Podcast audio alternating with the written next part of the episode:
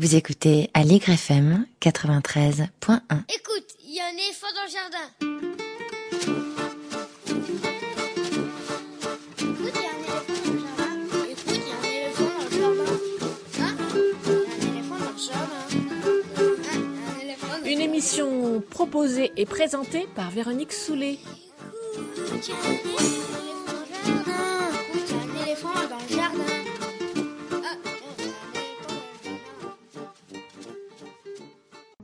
Bonjour Mayalène. Bonjour. Le sujet du jour. Le sujet du jour, c'est le, le gros gros débat sur l'allongement du congé parental quand on perd un enfant. Donc, d'un bout à l'autre de l'échiquier politique, bronca totale. On a voulu, il y a quelques semaines, faire passer de 5 jours à 12 jours le nombre de jours de congé pour les parents dont un enfant décède, réduire du jour au lendemain les droits au chômage ou y mettre purement et simplement fin pour les contrats de moins de 6 mois, ou maintenir un projet de réforme des retraites ultra contesté, le gouvernement s'est dit pourquoi pas, mais refuser d'augmenter donc ce nombre de jours de congé pour les parents des quelques 4500 mineurs qui meurent chaque année au nom du coût que ça représenterait pour les entreprises, ça a provoqué un tel tollé et une telle unanimité que toute la République en marche a pratiqué un savant rétropédalage dont vous avez pu admirer la diversité. Donc, on considère généralement, sauf à passer pour le dernier des derniers, comme LREM l'a appris à ses dépens, la mort d'un enfant comme spécifiquement anormale et insupportable, représentant pour les parents une douleur qu'on ne peut pas quantifier. Ce sentiment quasi unanime a une histoire très bien racontée dans un livre qui n'existe malheureusement pas en français mais dont je vous recommande très très vivement la lecture d'autant que ça se lit facilement, Pricing the Priceless Child, très littéralement Donner un prix à l'enfant sans prix, de Viviana Zelitzer, une sociologue de l'économie qui enseigne à Princeton.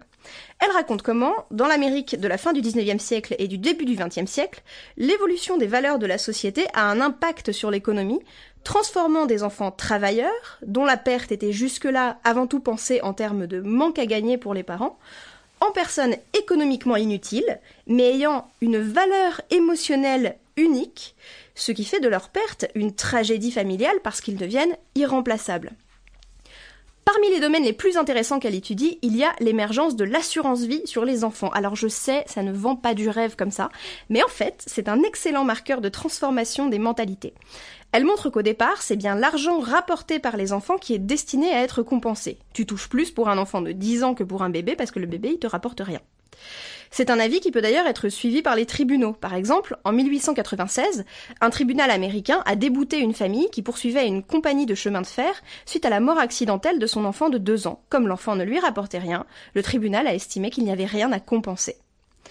Petit à petit, les lois sur le travail des enfants et la scolarité obligatoire écartent l'ensemble des enfants du marché économique et les polices d'assurance changent de fonction. Il s'agit désormais de permettre aux parents les moins aisés de leur offrir des enterrements dignes au lieu de les envoyer à la fosse commune faute de moyens. Il s'est donc trouvé des moralistes pour crier au scandale, expliquant que si l'on proposait des assurances vie sur, le- sur les enfants des pauvres, les dix pauvres allaient tuer les enfants pour avoir l'argent, des travailleurs sociaux pour estimer que payer un enterrement à ton gosse, oui, bon, voilà, mais que sur le plan économique, c'est pas ça qui allait tirer les familles de la pauvreté et leur permettre de vivre le rêve américain, les agents économiques sont censés être rationnels. Ah, mais que se passe-t-il? Ces polices d'assurance ont connu un immense succès. Il y a plus d'un point commun entre l'évolution décrite par Viviana Zelitzer et les débats qui secouent l'Assemblée nationale. Il y a bien sûr le choc provoqué par la prévalence de l'économie dans la discussion. Plus intéressant, la plupart des médias restent relativement flous sur le sens à donner au mot enfant. Un enfant au sens de l'âge, et auquel cas de quel âge parle-t-on, ou un enfant au sens de la filiation. En fait, le texte concernait à la fois des mineurs et des majeurs, puisqu'il incluait, je cite, les enfants à charge au sens de la sécurité sociale. Ces enfants-là peuvent avoir jusqu'à 20 ans s'ils poursuivent des études.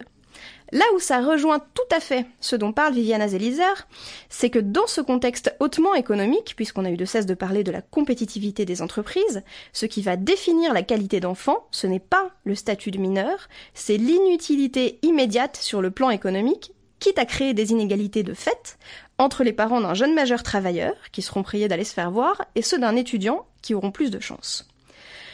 Suite au scandale suscité par le vote des députés à l'REM, le gouvernement a mis la proposition de loi à l'ordre du jour du Sénat. Alors, tant qu'à prolonger le débat, allons-y carrément.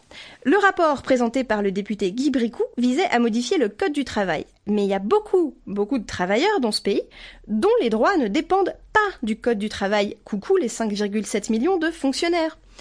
Jusqu'ici, les fonctionnaires d'État pouvaient bénéficier de trois jours ouvrables pour le décès d'un conjoint, d'un parent ou d'un enfant, si le service le permet. Pour un professeur, c'est au bon vouloir du chef d'établissement, pour une infirmière, c'est au bon vouloir du, chef de l'hôpital, etc. La loi a été modifiée en août dernier et les fonctionnaires sont désormais censés bénéficier d'autorisations spéciales d'absence liées à la parentalité et à l'occasion de certains événements familiaux. Sauf que tout ça est très flou, ça doit être précisé par décret en Conseil d'État. Ce décret, à ma connaissance, n'a pas encore paru. C'est peut-être le moment de s'y intéresser. Ce qui ne change pas, en revanche, ce sont les règles qui régissent le deuil des élèves, vu qu'elles sont absolument inexistantes. Article L131.8 du Code de l'éducation. Les seuls motifs réputés légitimes pour l'absence d'un élève sont les suivants. Maladie de l'enfant, maladie transmissible ou contagieuse d'un membre de la famille, réunion solennelle de la famille, empêchement résultant de la difficulté accidentelle des communications, absence temporaire des personnes responsables lorsque les enfants les suivent. Les autres motifs sont appréciés par l'autorité de l'État compétente en matière d'éducation. Pour les élèves, il y a la possibilité d'aller faire de la figuration à un enterrement, mais il n'y a pas, à proprement parler, de temps pour soi, de temps pour le deuil.